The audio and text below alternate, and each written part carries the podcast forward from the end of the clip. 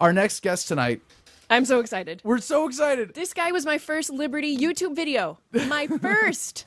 For which one was it? the tr- or the one about voting uh, with the imagery of politicians like throwing people's candy like back and forth above their heads burned in my mind. Ladies and gentlemen, the one and only Kanukastanian, Stefan Molyneux with the great tour of the colonies accent. Nobody knows who the fuck this man is, where he's from, or what he does, but he except for the fact that he is a is a professional stay-at-home father, which I'm incredibly jealous of.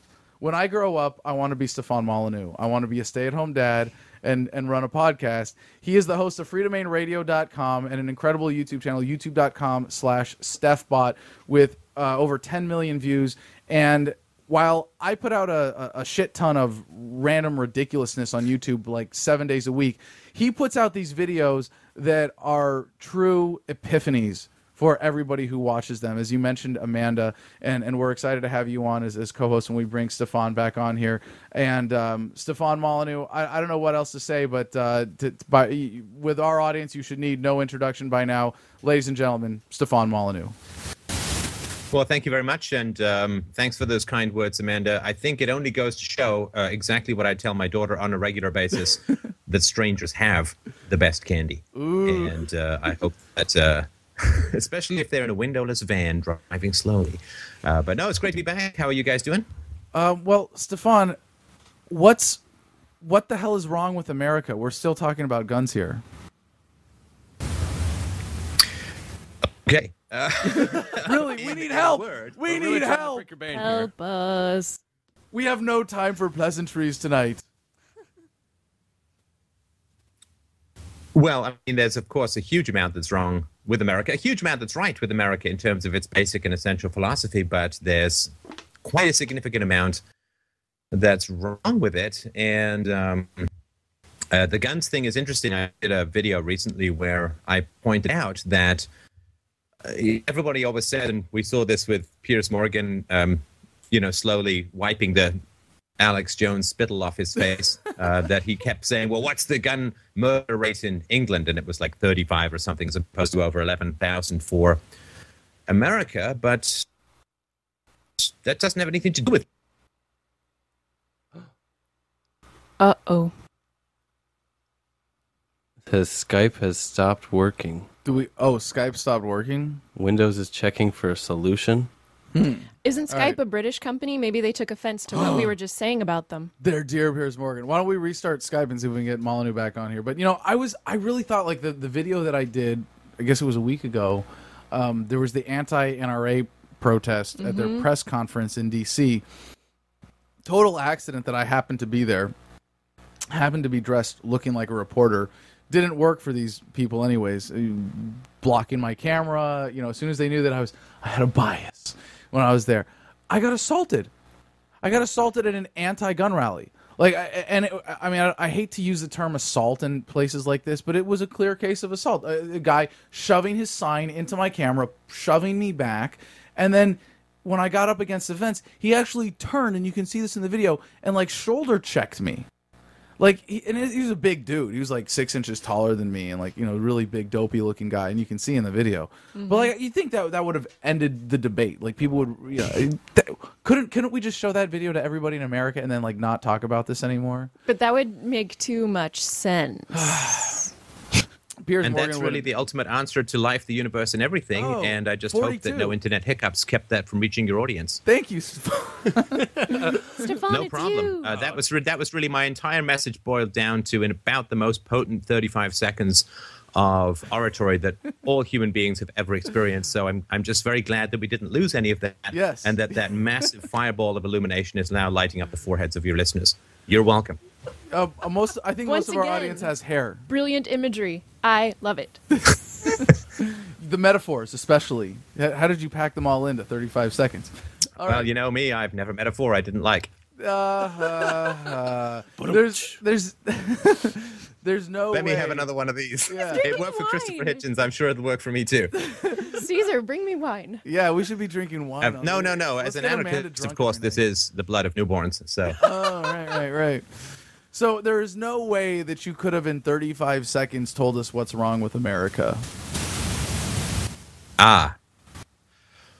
Well, I mean, one of the things that you see studio, and I'm not an expert in this, but this is one of the things that you see studiously, studiously avoided in any conversations in American media about uh, gun control is that there are sort of two major factors that aren't talked about. One is the fact that there's a huge war on drugs, and because America is the biggest market for drugs and has the, some of the strictest prohibitions, it tends to get the most gang related activity, and a majority of the murders are gang related. And the second is the absolutely catastrophic situation within large sections of the black community. I mean, you simply can't talk about, you know, people said to me, well, there's a very low uh, uh, homicide rate in Japan, but Japan is a highly homogenous, I mean, higher suicides in Japan, but Japan is a highly culturally homogenous island. And, you know, it's just everybody tiptoes around this basic fact that in certain concentrated and highly dysfunctional areas of the black community, you have staggering amounts of crime, which completely skews the numbers. And again, with this weird place in society where the only things that matter are the things that nobody is talking about. It's like it's like trying to figure out who's really pretty by looking at a negative of the picture. Uh, and so nobody's talking about the degree to which you know very localized urban black violence and the, the high murder rate among and black on black violence, the immensely dysfunctional. Um, and Thomas Sowell talks about it, and other people talk about it, but the mainstream media simply won't touch it with a ten foot pole and so you're led with you're sort of left with these ridiculous comparisons of America to England, as if that's the as if gun control is the only difference between the two cultures. So, I, you know, I my, my take on on firearms is largely inspired uh, by your. Uh, one of your early podcasts, and, I, and for, for people that don't know, Stefan's early podcasts really lay out an incredible philosophical vision and you can go back and listen to those. They're they're very timeless. And there's there was only one point uh, that, that it, in those early podcasts that came up where I was uh, I had a little trouble with, and that's your your concept of self defense and nonviolence. And obviously, I'm I'm totally with you on the ideals and the concepts and the but but uh, on the issue of of non retaliation uh, you know, I, I, seem to have. Uh, I, I still want to be able to defend myself, even if only with pepper spray. Even if the market demands that I don't use a firearm, but that I have a non-lethal taser instead. You know, I still want to be able to use force in in my defense. But I'm also very excited to see that we are evolving past being a society where you can even make a credible case for guns ever being necessary for self-defense. As as a libertarian, as an anarchist, how do you combine advocating for gun rights in the present and not having the government come and take away guns at all, and yet not advocating self-defense or, or advocating a world in which guns uh, would would one day not be necessary in between hum- in use between human beings? Well, to be precise, my position has never been that self defense is immoral. I mean, self defense right. is a moral action. It's not required, but it's certainly, I mean, who's going to condemn someone, you know, someone comes running at you with, you know, 12 chainsaws uh, and you have to shoot them in the knee to get them to stop or wherever. Yeah, I mean, I have no particular problem with that. Clearly, it's a situation we don't want to be in, right? I mean, that's a real extremity of self defense. Uh, you know, like, um, it sort of reminds me that I remember reading a long time ago in an army manual that um, that if you get a part of your body stuck to a frozen pole, the best thing to do is to pee on it because your pee is warm and it will get you off the frozen pole. So yes, you hmm. can pee on yourself, but really, wouldn't it be better to just not have any part of you on the frozen pole to begin with? Of course, if it's your penis that's actually attached to the frozen pole, then you've got Ooh. some serious gymnastics to to get yourself free. That doesn't uh, happen in the military. that which are really a, a subscriber only uh, trauma centers. But um, Stefan, uh, so, so, Stefan, um, I don't, yes, I don't, you, I don't know legally and morally and and virtuously defend yourself against violence but boy, wouldn't it be great to not be in that position well, to begin hold, with? Hold on, so Stefan. What I've tried to do. Hold, hold to, on, hold on. Sorry, having been in the military, I don't know what manual you were reading, but I just want to reassure people that uh, not, not that that that I'm encouraging people to enlist, but that if they are in the military or they, they might be considering it, getting your penis stuck to a frozen pole might not happen as often as you would get the impression from listening to Stefan Molyneux. Once again, titillating imagery from Stefan. well, um, It's a dangerous place. met but- uh, a, a, a rather chilly lady from Poland. I'm not sure what you were talking about. Uh, so uh, this is all kinds of different. But anyway, uh, so uh, the important thing is the prevention thing, right? Unfortunately, we have no agencies within society at the moment that profit from the prevention of violence. And the prevention of violence is what we're all looking for. You know, we really don't want to have some extremity of radiation blast to cure us of some horrible illness. We want to not have that illness to begin with. So I have no problem with self defense. I think that the focus on self defense is a little heavy in libertarian circles. Um, of course, where violence comes from in general is from child abuse. And when you're a child, your capacity for self defense against caregiver or parental violence, which is 75 or 80% of the violence that is committed against children, I mean, you pretty much have no capacity for self defense as a child. And so, you know, we can focus on it. I think it's fine. Um, but really, I think what we should be doing is focusing on ways in which we can prevent violence from coming into people's lives. And that is around having a society which profits from peace. And unfortunately, we have a terrible society that profits from from violence. Like I just got a Well, letter well, today hold, from hold on, hold on a, doctor. second. Oh, hold on a second, though. You got to put the Oh, put that. let in, me keep in- moving. It's it's I make a lot more sense if I just keep moving and don't stop for questions. Is that is that okay? All right. But hold on, you gotta you gotta put this in in in perspective because w- w- you say that society He's taking from it out of perspective, actually. Oh hey, hey Stefan. Oh wait, who are you? Um, Sorry, um, I I agree with your agreement with me. Um, should we continue? Well, well, I was I had it I had an important question. I'm Stefan is saucy. Where was I? Where was I going with that?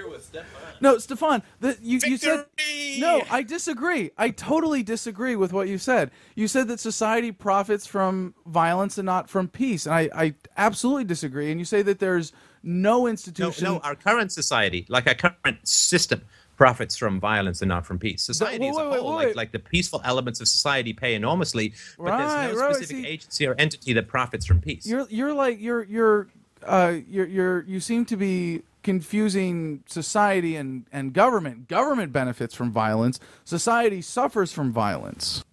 Society always benefits from peace.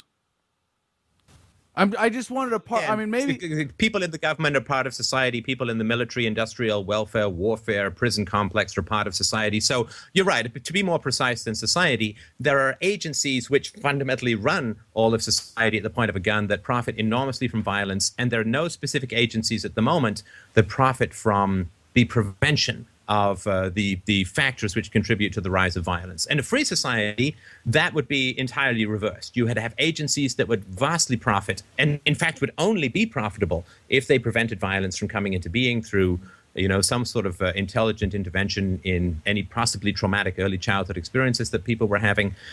And you would not have people who profit from violence at all, because you're right. Violence as a whole is incredibly unprofitable for society as a whole. It's only profitable for specific people in the short run. so. You're saying self-defense is not an immoral act, but what is your personal policy towards self-defense and why?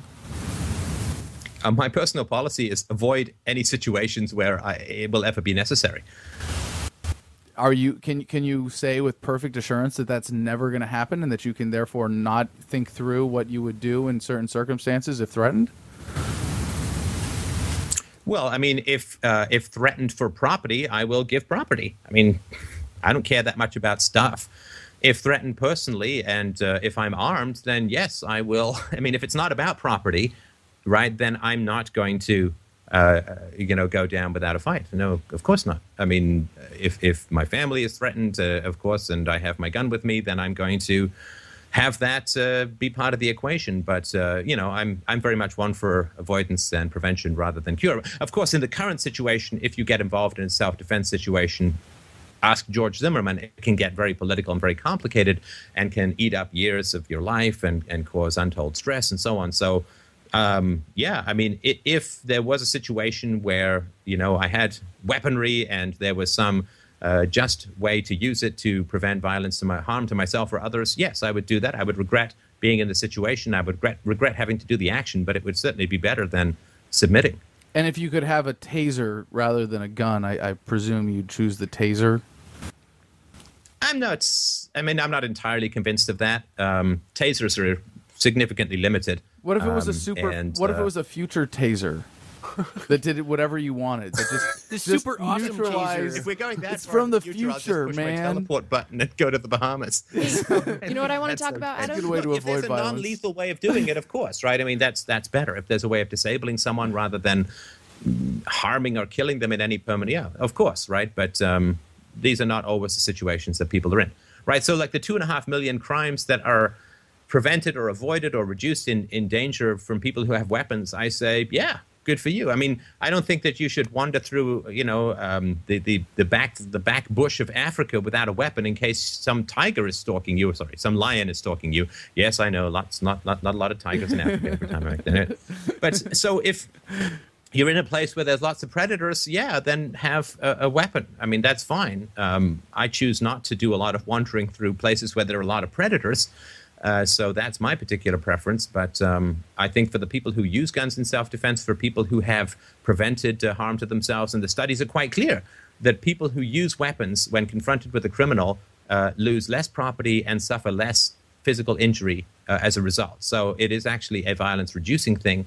Um, but it's just kind of regretful that it's it's necessary at the moment. And you know, as a philosopher, I'm really only interested in nutrition, not surgery, right? So I'm interested in building the, the conditions or, or advocating for the conditions that will alleviate the need for these things at all. Um, so, but other people, of course, you know, and then surgeons have their place as well as nutritionists. But uh, I think that I'm much more into long-term solutions myself. Although, yeah, if self-defense is necessary, then then fine. Somebody in this room is the recent recipient of the 2012 Liberty Inspiration Award. And it's not me. It's not you. It's not Caesar. It's not salad. Is this guy? It's Stefan Molyneux. Did we just get that over the wires like right now? no, I got it over the wire of my brain yesterday. Oh, yesterday. Well, congratulations, Stefan. Well, thanks. It, it really is amazing what kind of traction you get, um, you know, through extortion, blackmail, and kidnapping. Uh, because having studied politics for so long, I've realized that the best way to influence voting is through threats and bribes. And so um, I feel I've learned from my political masters and climbed to the top of the heap through various nefarious means, but I gratefully accept the award on the Academy's behalf. Absolutely. That was beautiful. Well, Stefan, if we if we may go back to guns, what's your best argument for the statist gun grabber? For the statist gun grabber? You wouldn't. You, you Well, did you, did you um, catch Alex Jones on Piers Morgan? You, you, yes, in fact, and I thought he was just on the show, but he actually seemed to be physically on him. Uh, yeah. so- I mean, is, is, is I- I spittle tell you, I is mean, spittle I- an I don't effective know rebuttal? How many frappuccinos that man powers his ego with first thing in the morning, but I imagine it's something like a diesel truck's worth. And I mean, there's quite a swinging set of Texas-sized cojones there to go in and uh, launch that level of spittle at the implacable British uh, Reserve. So it's not the approach I would have taken, but uh, you know, I certainly do admire the man's passion and energy. But um, I would simply say that uh, you know nobody is for gun control. This is a ridiculous notion.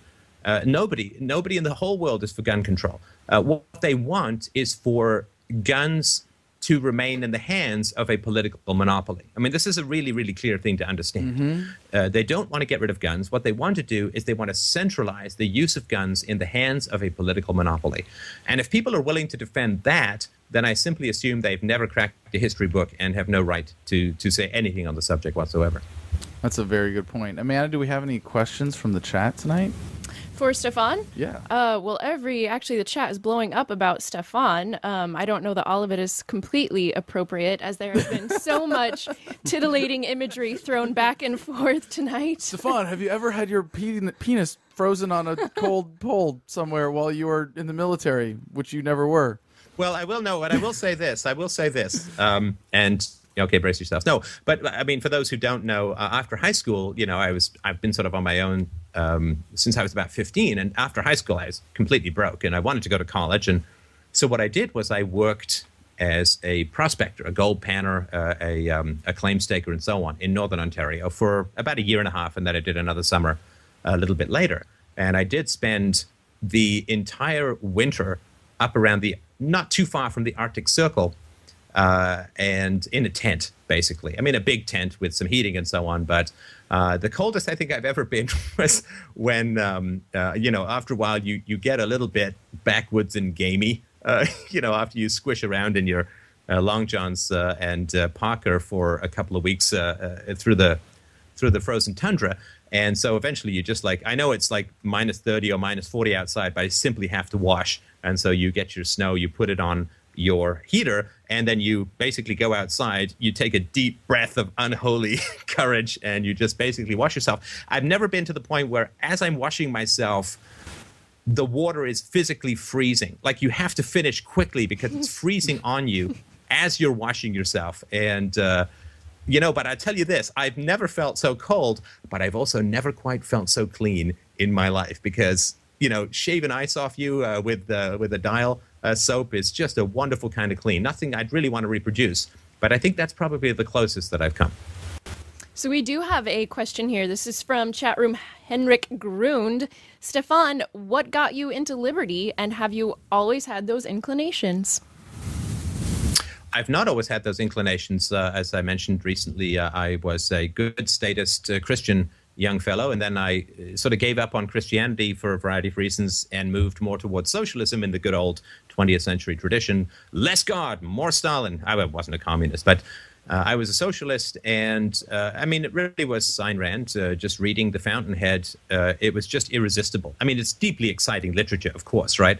But it was the first time I think I'd really come in contact with non-statist nobility, right? Because nobility that you see when you're a kid, it, it's always statist in one form or another. It's always James Bond on His Majesty's Secret Service, and it's always some military thing, or it's always some super spy, or it's always someone doing the government's business. Like the very definition of heroism is killing whoever the rulers point at. That basically was all that I was inculcated with.